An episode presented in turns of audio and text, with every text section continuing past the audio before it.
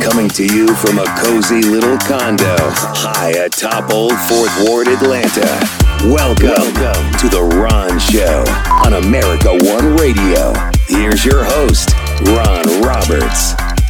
And a happy Thursday to you. It happens to be my 49th birthday. And so I really started the day with something of a blank slate. Like I had no agenda, had nothing on my calendar.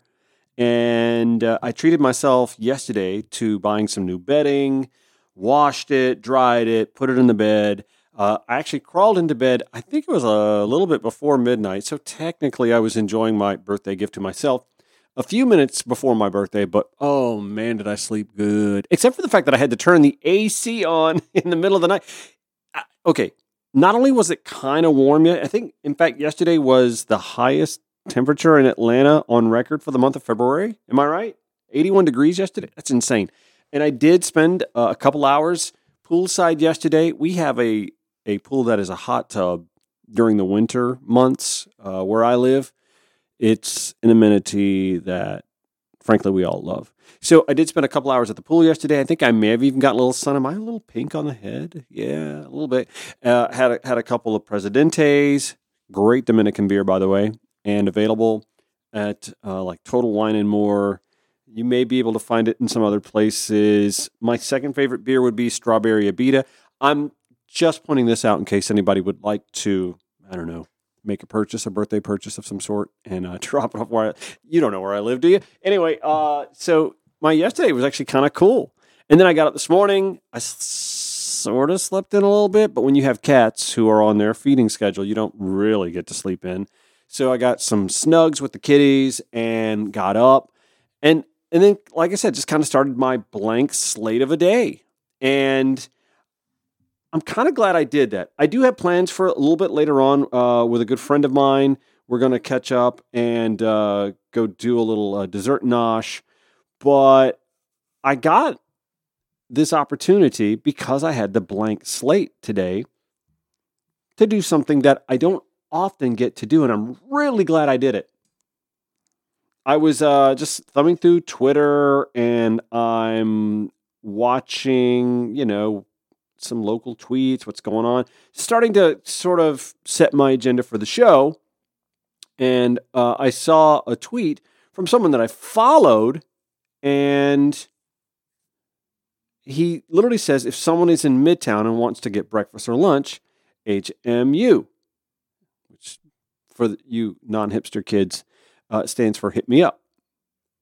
And so I got to catch up with King Williams today, who is, um, a, you know, I'll just read exactly what he says he is from Twitter. Atlanta based journalist.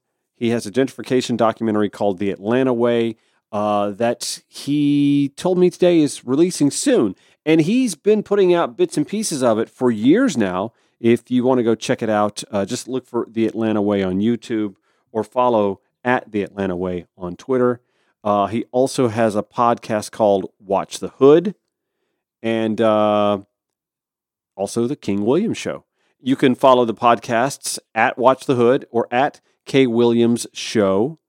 And uh, of course, also on uh, Go Loco Plus on Twitter. Uh, Loco Plus is a, a, streaming platform for uh, local content creators, filmmakers, and music artists. And I'm like following all of those now he and I had coffee. We caught up at a Starbucks uh, in Midtown near Georgia Tech, and next thing I know, we he and I spent an hour and a half just kind of like you know spitting conversation at each other. Not literally spitting, but like just kind of back and forth conversating uh, about uh, all manner of uh, political issues, and of course, I am a real estate agent.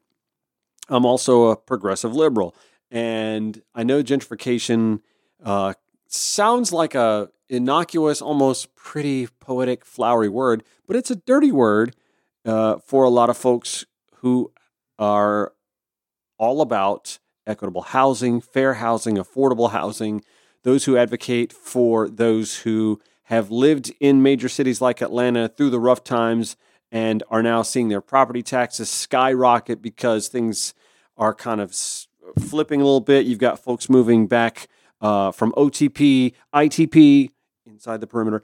uh, and so I can as a real estate agent, as a realtor, can kind of even be seen as the bad guy, the facilitator. And as I was telling King today, I'm trying to be not that person. Like, I enjoy what I do for a living because it pays the bills, honestly, and it ain't ditch digging. But I really also want to be something of a facilitator for those who are looking for fair and equitable and affordable housing, and for those who have lived in the city and may own a property but can't afford the skyrocketing property taxes because all the homes around them or all the plots around them have been redeveloped or refurbished and are now tripling, quadrupling in value, which brings their property tax rate up as well. Am I making sense here? Anyway, we had a fantastic 90 minute conversation about that and Cop City and economic disparities and educational disparities. And I mean, it was just great to, to make a new friend and someone that I certainly hope, and I've extended the offer, will uh, come on this show and talk with me about any number of subjects. We probably could have done three or four episodes in that conversation because we were just we were just fluid. We were just on a roll. Anyway, uh, King Williams, uh, thanks for spending some time with me today. I appreciate that. That's a nice little birthday gift in and of itself.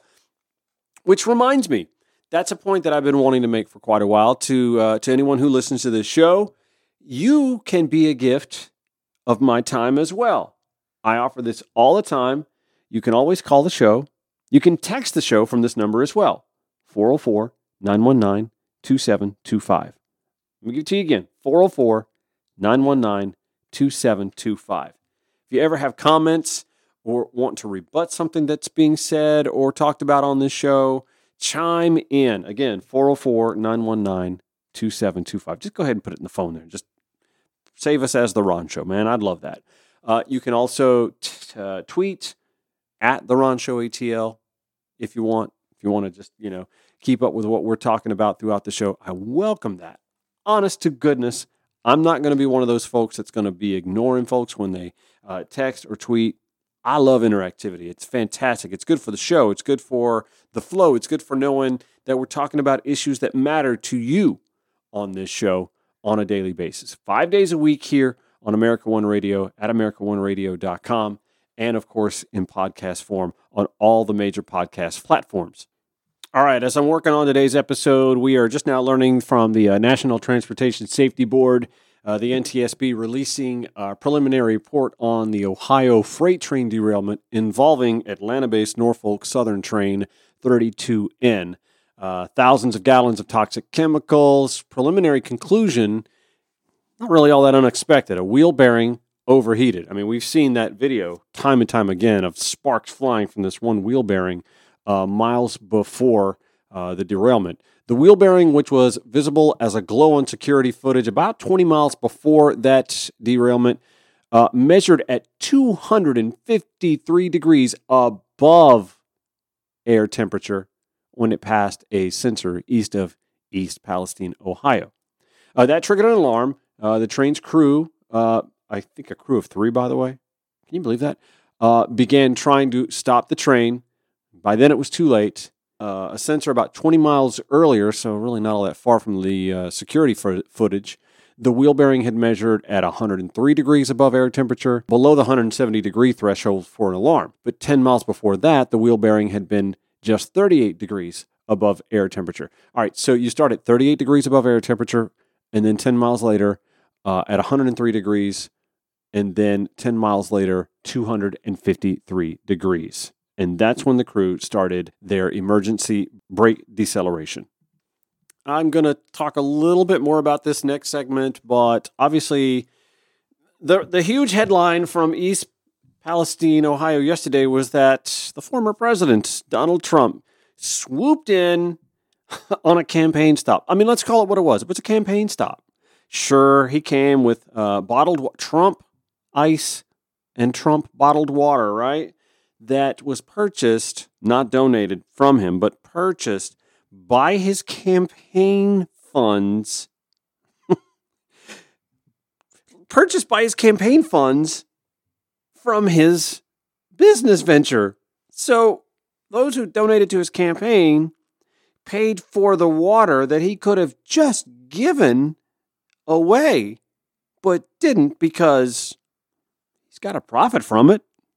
God, grifter gonna grift, am I right? Anyway, I, I want to talk a little bit about that next segment and actually the, the overarching theme of how hard it is to prove that regulations save lives and protect citizens when you can't really prove that regulations in place are saving lives until you don't have those regulations to show that the lack of regulations cost lives. Am I making sense with that? Anyway, uh, there, there's there's a great piece from uh, a journalistic organization called the Texas Tribune that talks about how there are several gun measures, seven as a matter of fact, that had they been passed in the state of Texas would have saved hundreds of lives and prevented uh, I believe like a half dozen or more mass shootings. Anyway, we'll get into that next segment here on The Ron Show on the America One Radio app, AmericaOneRadio.com, or the podcast platform you're listening on. More Ron Show on America One Radio after this. Oh, hey, you're still here. Hey, that's cool. Thanks for sticking around.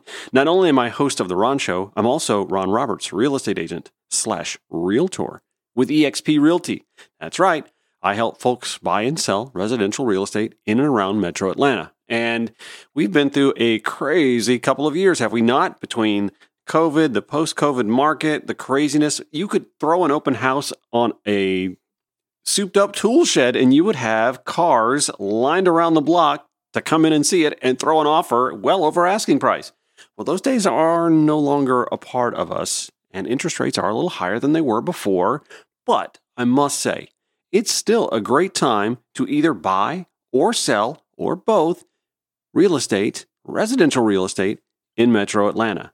Why buy? I tell tenuous buyers all the time if you are renting right now, you are paying someone else's retirement accounts your money, and it might as well go to you. The cost of housing in Atlanta is not going to get cheaper. The population is going to continue to grow well into the 2040s, with nearly a million and a half new residents expected to come here. So you better get a house sooner rather than later. And if you can afford to buy an investment property, now, if you already own your home, why not buy one nearby you as well and create some additional income that could be your retirement savings? And you get to choose one of your new neighbors.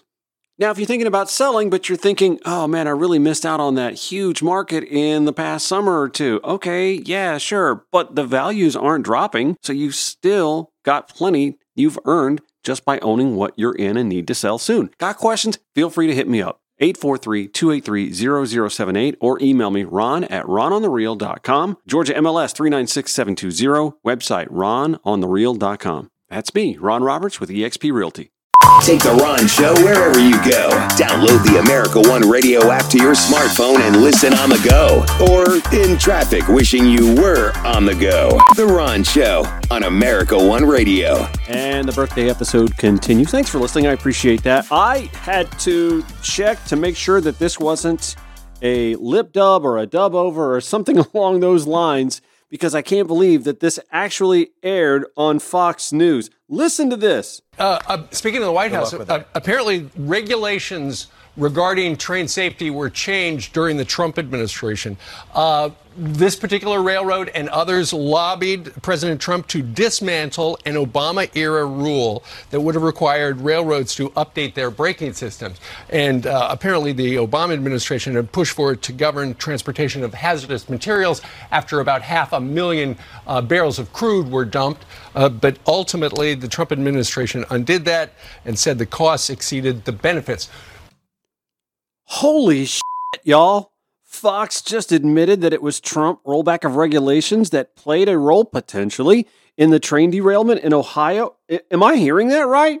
Holy shit.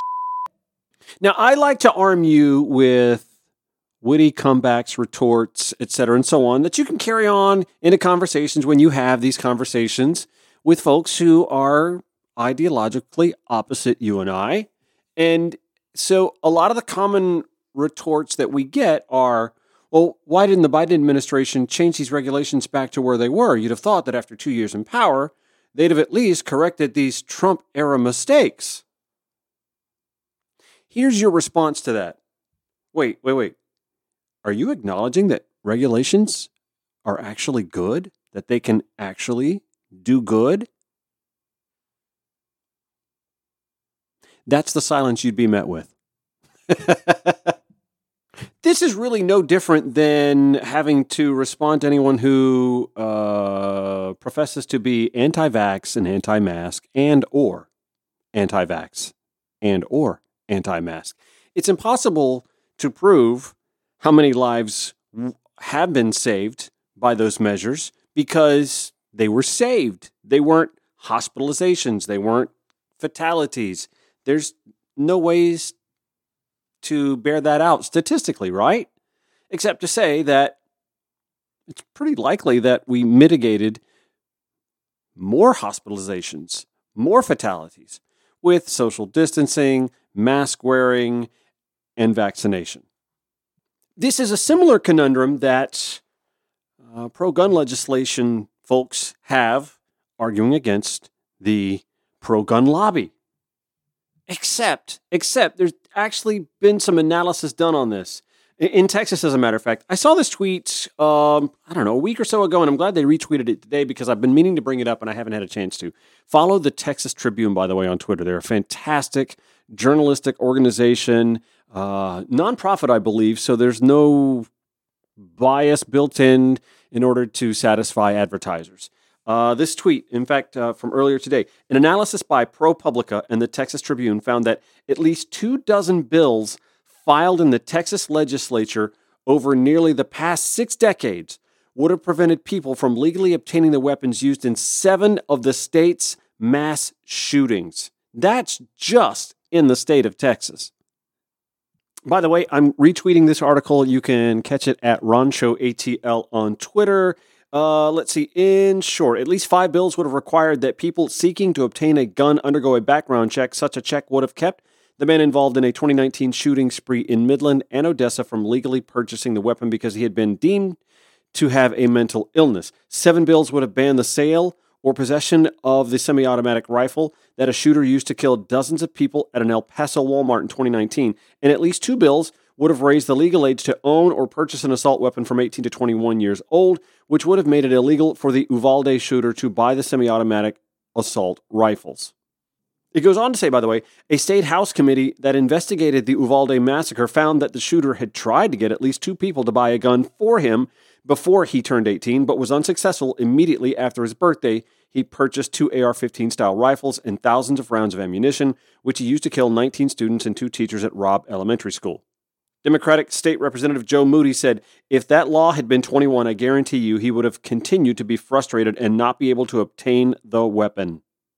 And to kind of draw this to a close at the top of the article, in the past six decades, the state of Texas has experienced at least 19 mass shootings that have killed a total of nearly 200 people and wounded more than 230 others. Yet state leaders have repeatedly batted away measures that would limit access to guns, opting instead to ease restrictions on publicly carrying them while making it harder for local governments to regulate them. Now, I started this segment by playing a Fox News clip from earlier today. I believe that was on uh, their morning show, Fox and Friends because uh, I recognize the voice. Uh, in, in any event, here we are a day after Donald Trump went to Ohio, East Palestine, Ohio, to uh, pass out water, Trump bottled water, by the way, paid for by his campaign funds, which means that he didn't donate it, which means that his campaign coffers filled by rubes who continue to send money to his campaign inexplicably after all that he's done he then takes that campaign money to buy the water, which means it's for profit. It goes back to pad his wallet. Y'all, I just don't get Trump people why they don't understand how they're they're being taken. In any event, the the campaign photo op stop for him yesterday, while those on the right are grousing that Biden hasn't been there yet. Uh, I believe uh, Pete Buttigieg, the Secretary of Transportation, is there today which makes sense because the NTSB, the National Transportation Safety Board, I believe, uh, released their findings today. And so, what would he have been there before today to discuss anyway, other than to have a photo op? That NTSB report, by the way, seems to indicate that the uh, crew tried to brake, stop the train, which goes back to Trump rollback of braking regulations in the rail industry. Ta-da! Ah, hell, why take my word for it when you can hear Steve Doocy say it all over again? Uh, uh, speaking of the White House, uh, apparently regulations regarding train safety were changed during the Trump administration. Uh, this particular railroad and others lobbied President Trump to dismantle an Obama era rule that would have required railroads to update their braking systems. And uh, apparently, the Obama administration had pushed for it to govern transportation of hazardous materials after about half a million uh, barrels of crude were dumped. Uh, but ultimately, the Trump administration undid that and said the costs exceeded the benefits. By the way, that was a three person crew uh, here in East Palestine that prevented what probably would have been much worse had the rail industry gotten what they wanted from federal regulators, which would have been a one person crew. So, yeah, Donald showed up in his red hat, giving away expired water that he used campaign funds to buy from himself to pad his bottom line. So, once again, his flock will pay attention to that and to what his regulatory rollback did. More Ron Show on America One Radio next. Follow The Ron Show on Facebook at The Ron Show Radio. The Ron Show on America One Radio. So, this is the long segment. I normally have a guest. Uh, today I don't. Uh, I was working on one and we just couldn't nail it down in time for us to air, so perhaps tomorrow. Uh, so, what we'll do instead is bounce around on some headlines a little bit. Uh, we'll start close to home here. I say close to home, and yet the folks trying to make this happen live like more than 100 miles from here. This is kind of crazy. The Buckhead City movement is not a dead movement. I don't know if you knew this, but there is a, a Republican legislator from uh, Cataula, Randy Robertson, state senator who lives outside the city of Atlanta. Oh, by the way, the other eight legislators who have signed on to his proposal also live outside the city of Atlanta uh, are trying to make it so that there can be a vote on the Buckhead City potential. And by the way, I don't know if you knew this, there is already a Buckhead, Georgia. So this would have to be called Buckhead City. It would be Buckhead City, Georgia. Yeah. So we would go from just colloquially calling Buckhead Buckhead to Buckhead City. Okay, I mean, that's not even the biggest problem with all this. Uh, there are other concerns, and uh, I'll be glad to cover those uh, here briefly. so there uh, are there's the proposal to detach Buckhead as a Buckhead city from the city of Atlanta, and uh, this proposal would like to let Buckhead residents within proposed boundaries vote on whether to form a new city on the November 2024 ballot. Now, this uh, this legislation, according to the AJC, is split into two bills. Bill 114 uh, outlines details of the proposed city of Buckhead City, the city of Buckhead City, while Senate Bill 113 allows this is what's scary allows for the transfer of government services and facilities from one municipality to a newly formed municipality. Would that include Atlanta Public Schools? Mm. So, anyway, Randy Robertson, by the way, uh, who I've pointed out before, lives in Cataula, Georgia, like on the west, eh, like more than 100 miles from here. He says, I believe that the people that live within the area that they want to be called the city of, De- of Buckhead have a right to be heard. And when I say a right to be heard, I'm not saying that they necessarily are going to go out of their former city but they have the right to go to the polls and vote on a referendum that gives them the choice if they want to form their own city. Here's the problem, Randy.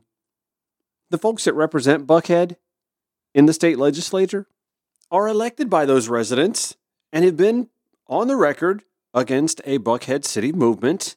And so, are we not already accepting these voting results as a de facto referendum? And let me just add, by the way, a, a dangerous precedent we're starting to see here, notably from the right, by the way. Uh, Marjorie Taylor Greene with her national divorce trial balloon earlier this week. Mr. Randy Robertson here trying from Cataula, Georgia, to affect civic affairs here in Atlanta, Georgia, and as we touched on, was it yesterday, the day before, we were talking about how residents of Alpharetta and Milton and northern Fulton County want to detach themselves, at least when it comes to elections. They want to handle their own elections from a municipal standpoint instead of as part of the Fulton County Election Board.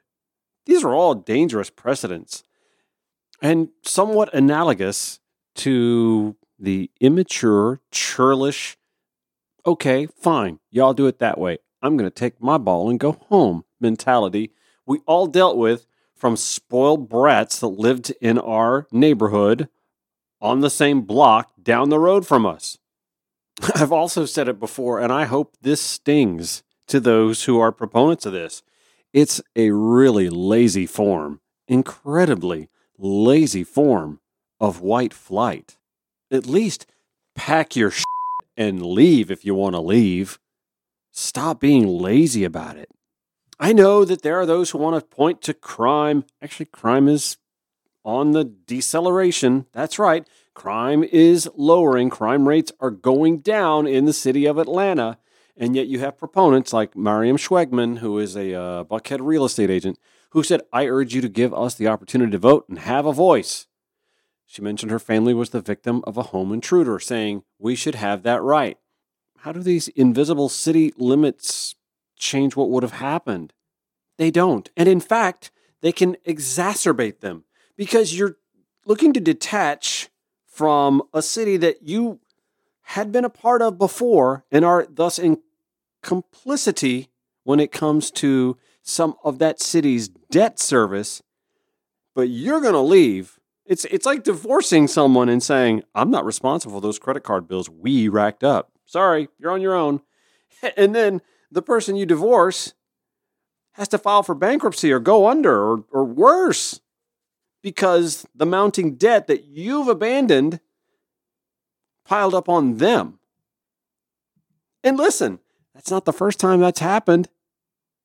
I mean, white flight, I, I mentioned white flight, out migration, whatever you want to call it, suburban out migration occurred for decades through the 20th century, where you had folks who were leaving mostly due to scholastic integration and diversification, the fear of diversification. Folks would sell their homes, pack up, leave, head to the suburbs, and yet all that infrastructure that was needed when they lived there, it's still here. We still have to have it. In fact, they still need to have it to come in and out of the city to get to and from their jobs. And so that goods and services can get out to their gated communities out in the suburbs. I mean, I'm obviously generalizing and stereotyping. Not all neighborhoods in the suburbs are gated. I'm just saying, but that infrastructure has to be here still in order for the goods and services, the jobs that many of them still hold inside the city limits, can continue to exist.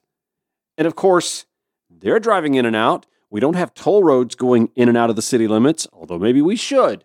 Maybe we should. And if you're a resident, we'll put a little decal on your vehicle so that you can whiz right through it without having to pay because you're already paying via property tax and sales tax when you purchase in the city, right? And if you don't live in the city, then you're going to have to pay that toll to go to the roads that we, the city of Atlanta, have to maintain so that you can get to and from your job or retail necessities. I'm curious, Senator Robinson, if in either one of those bills you put in a provision that the new city of Buckhead City would be responsible for at least a proportionality of the city's debt upon exiting. Can we put that on the bill, sir? Bet it's not in either of those bills' language. Guarantee it. Okay, the Senate Committee on State and Local Governmental Operations uh, had a hearing on this uh, late yesterday afternoon. The chairman is uh, State Senator Frank Ginn, who is a Danielsville Republican, and says that there will be another meeting Monday morning to have discussion among the members and vote on the measures to see if they will advance to the full General Assembly. All right, moving on. Emily Kohrs is not a household name, but damn if she's not trying to make sure she is. She is the Fulton County grand jury forewoman who is running around talking to the AP, the AJC, and just about anybody else who'll give her a few minutes to discuss the inner workings of the grand jury investigating Trump's potential meddling and interference in the 2020 Georgia elections. Now, before I go talking about what she has and hasn't said, I have to tell you that Judge Robert McBurney has said that she's followed all the protocols. She's said nothing that she isn't allowed to say. It's just not a good look. Barbara McQuade is a former federal prosecutor, uh, a U.S. attorney for the uh, Eastern District of Michigan. I'm sorry, a former U.S. attorney for the Eastern District of Michigan. And she wrote an op ed that wound up on MSNBC. This headline Take it from a former prosecutor Emily Kohrs media tour is reckless. It's subheadline Why the blood pressure of Fulton County District Attorney Fani Willis must be spiking. Let me give you a taste of what Miss McQuade is talking about. Uh, Emily Kohrs, the foreperson of the special grand jury in Fulton County, went on a media tour of sorts, giving interviews to NBC News, the New York Times, the Atlanta Journal Constitution, and other news outlets, and she is apparently enjoying her moment in the spotlight. She revealed the names of witnesses who testified. Rudy Giuliani left her starstruck. Senator Lindsey Graham was personable. Former White House Chief of Staff Mark Meadows shared very little. She told us that some witnesses were immunized. She confirmed that the jurors had listened to a recording of former President Donald Trump's phone call with Georgia Secretary of State Brad Raffensperger and had discussed the slate of alternate electors. Although she did not reveal the names of any of the people the grand jury recommended indictments for, when she was asked whether Trump was one of them, she replied, You're not going to be shocked. It's not rocket science. Yikes. We all know what that means. Uh, Barbara goes on to write, even more alarming were some of the things Kohrs said about her own experience. Uh, this this one kind of caught me too, by the way. She said she swore in one witness while holding a Ninja Turtles ice pop she had received at the district attorney's office ice cream party. Barbara goes on to write, "A what? Why on earth would grand jurors be socializing with the prosecutors? A grand jury is an independent body, and prosecutors are trained to maintain a professional distance and avoid engaging in interactions that could be perceived as influencing their decisions. Barbara McQuade is absolutely right. And you know who's pouncing on this? Trump's attorneys. Two of Trump's Georgia based defense attorneys are speaking out this type of carnival, clown like atmosphere that was portrayed over the course of the last 36 hours takes away from the complete sanctity and the integrity and, for that matter, the reliability of the investigation, according to Trump defense attorney Drew Findling. I mean, is he wrong?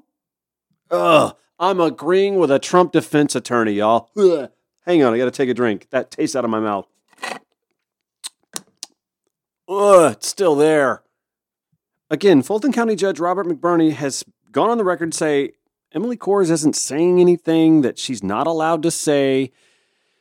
But can he not also say, but maybe she should just not take calls? I mean, it's it's the journalist's job to try and reach out to her, to try and needle her for information as best they can, because we are an impatient people. We are dying for some sort of action, some sort of resolution some sort of repercussions to fall at the feet of one Donald John Trump.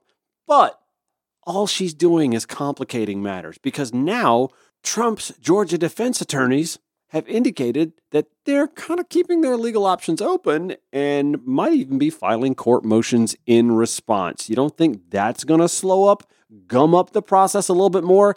Emily, please, ma'am, shut the hell up. And I say that with all due respect. Barbara McQuade goes on to write, and by the way, I'll include the link in today's show notes. Uh, Kohrs also revealed some other concerning facts. She reported that when witnesses invoke their Fifth Amendment right to refrain from answering questions on the basis that their answers might incriminate them, she could hear all the other grand jurors writing furiously. This could indicate that jurors were improperly holding the assertion of a constitutional right against witnesses. She said another member of the grand jury brought a newspaper into the room every day and pointed out stories about their investigation, though she herself avoided news coverage to maintain an open mind. Barbara writes, I can only imagine the skyrocketing blood pressure of District Attorney Fani Willis, who, unlike the special grand jury, actually has the power to bring indictments and who has said her decision is, quote, imminent. A blabbing grand jury threatens to upend the whole enterprise. The last line that I'll read from this, because it should resonate in your minds at some point, impropriety by a grand jury could be grounds for a claim of violation of the due process rights of the accused, and a successful claim could taint anything that occurred afterward, requiring dismissal of any indictments and a complete do over so long as the statute of limitations has not yet run. Back after this. I'm hoping you've heard me say this before. I am actually also a realtor with eXp Realty, and you can learn more about me and my business at Ron on the real, dot com. Or you can call me if you have questions about buying or selling your house, just want to find out what your home's worth, 843 283 0078. Actually, you can get the home valuation done at rononthereal.com as well and see the latest listings. About to list a nice home down in McDonough in a 55 plus retirement community. Can't wait to tell you a little bit more about that. But what I do want to tell you about is this. Have you noticed, by the way, Everybody's been grousing about interest rates rising. They've actually been going down, mortgage rates anyway, for the last few months. Hmm, interesting. Okay, so it's not like historic lows like it was in 2020 and 2021, but still, we are seeing a little bit of a backtrack in mortgage rates. And by the way, lenders are offering buy down programs that can get that mortgage rate down by one, two, often three percentage points so that you are buying back at the rates folks were buying at in 2021. I'd love to introduce you to some of those lenders. A lot of them good friends of mine. I can set you up and then we can start looking for your new place. Give me a call at 843 283 0078 or hit me up, Ron at rononthereal.com. Georgia MLS 396 720. And if you're looking to sell your home, well, I just told you, interest rates are actually kind of crawling back a little bit. So there's a lot more interest in the housing market again. I get it. It's the holidays. You want folks not traipsing through your house and gawking at your Christmas presents. And that goofy uncle of yours is visiting from Vermont through the holidays to get away from the snow. That's fine. Don't have to list it right now, but it is time to start talking about listing your home if you're looking to do so in January or February, right before the spring market heats up. Give me a call, 843 283 0078, ron at rononthereal.com. Want to be on the show? Have a cause or campaign you'd like to speak up for? Email Ron at ronshowatl.com or call 404 919 2725. The Ron Show on America One Radio. Uh, let's start with On This Day in Black History. It was on this day in the year 1925 that uh, politician uh, Louis Stokes was born in Cleveland, Ohio. He was uh, in the House of Representatives back in 1968, representing the 21st District on Cleveland's east side. He shifted to the newly created 11th District, covering much of the same area after a 1992 redistricting, serving 15 terms in total, retiring in 1999. He's also this is uh, it's worth mentioning he's also the cousin of Rick James. It was on this day in 1929 that uh, St. Louis Cardinal catcher Elston Howard was born. Uh, he passed away in 1980. The first black general of the U.S. Marine Corps was named on this day, a fellow by the name of Frank E. Peterson Jr. That happened on this day in 1979. So, as I wind down the birthday episode of The Ron Show, my birthday, turning 49 years of age today, uh, I'm reminded of where I was when this show started. And uh, I tell people this often here lately. Uh, you may or may not be aware of this. If you are a recurring listener, first of all, I, I want to thank you. Um, I talk with uh, Jeremy Brazil often uh, at America One Radio about the opportunity he gave me, just handing over an hour of his prime uh, weekday airtime to talk with you guys about what's going on in and around Atlanta, in and around Georgia, throughout the country, and around the world, politically speaking. And uh, it's an honor that uh, I, am afforded this, and the fact that uh, he hasn't said, "Listen." Folks are dropping off left and right after after Randi Rhodes et al. to listen or not listen to you. So we're going to go a different direction. And you haven't done that. And I cannot tell you how much I appreciate that from the bottom of my heart. Uh, but as well, I have to point something out to you that uh, I haven't said yet, I don't think on the air. And it's that this show uh, gave me some guardrails that I didn't know I needed before.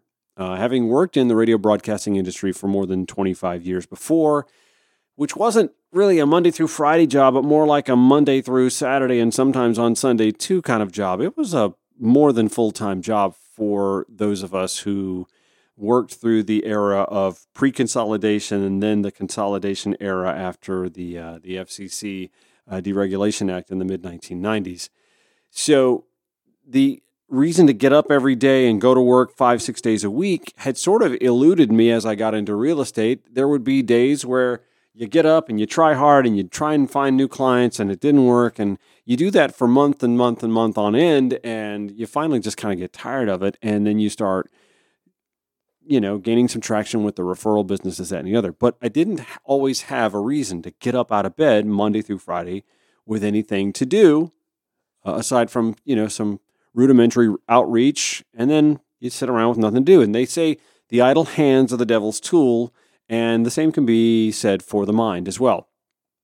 Uh, going back to when I found out I was being divorced, uh, August of 2019, didn't launch this show until October of 2022. And, and in that large period of time, there was a lot of idle hands, idle mind, uh, the devil's sanctuary. And so having something to get up for five days a week and also to appreciate the two days of the week that I don't have, a, formal weekend again, has helped me recenter my mind in ways that uh, I can't really quantify. Plus, getting to take some of my broadcast background and my passion for not just politics, but for bettering humanity and my community and my city and my state and our country and this world has really, um, I don't know, just put a charge into me that uh, I hadn't felt in quite a while.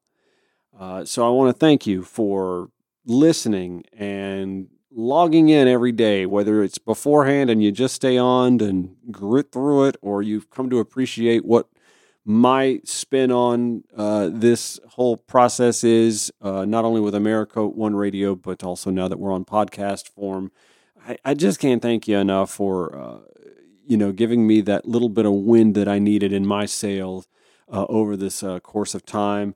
And you know, here we are, month five. We're more than hundred episodes in, and I'm just grateful for the opportunity. I really am. Uh, I also have to note that it uh, it's with sadness that I found out today that a former radio colleague of mine from Mobile, Alabama, we all knew and loved him as Little Joe, uh, Joe Gaston, uh, passing away suddenly yesterday. I believe he was a little bit older than I was. And as you get into your upper 40s and close to 50, you start finding that your friends are dwindling. Your longtime uh, friends are, are, are, passing away in numbers that you don't expect them to. Uh, pretty saddened to hear about that. And I'm uh, thinking of his close friends and our coworkers in Mobile. And I remember his mama in particular, Miss Kathy. Love her dearly. My heart uh, goes out to her, and my thoughts are with her and her family today as they uh, mourn the loss of her son, their their little Joe, Joe Gaston, having passed away. In fact, they were gracious enough when I lived in Mobile to open their home to me when I couldn't get home for Thanksgiving. I can't remember why, but there was one year I just could not get home for Thanksgiving and they had me at their table, and that is something I will always cherish and be grateful for. So, my thoughts and well wishes to the Gaston family on the passing of little Joe today. All right, my guest tomorrow, Randy Fair, former Fulton County teacher. He writes uh, about the concerns he has about all the anti LGBTQ rhetoric popping up now in political discourse. He also wrote the book Southern Gay Teacher and we'll have him on to talk about his op ed in today's AJC. That's tomorrow on The Ron Show. You guys have a great one. We will see you tomorrow, and thanks for all the birthday wishes.